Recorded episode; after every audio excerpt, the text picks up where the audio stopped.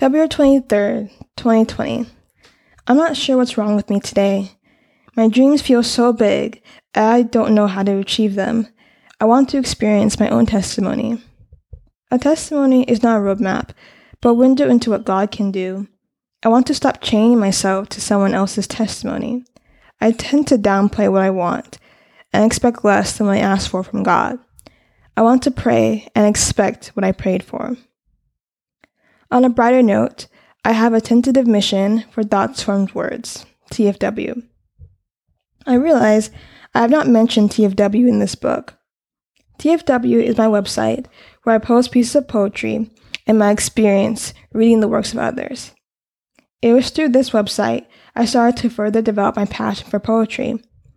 The mission is bridging the gap between structureless thoughts and concrete words. For a good amount of time, I was sure that after my undergrad, I wouldn't want to go back to school for any kind of master's degree. However, I woke up this morning with the feeling I should get a Master of Fine Arts degree with a focus in poetry. I don't know why I woke up feeling this way.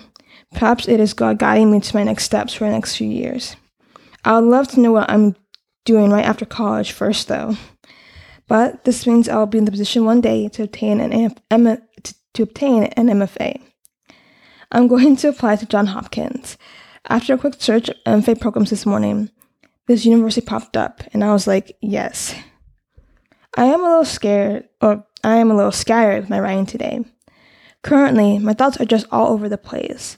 This is a journaling of my year as a poet, and while parts of my life do not match perfectly, they create a perfect picture.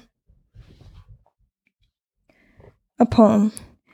Tears dripping, filled with fear, holding fast to my chin to deny the reality of my sadness and confusion.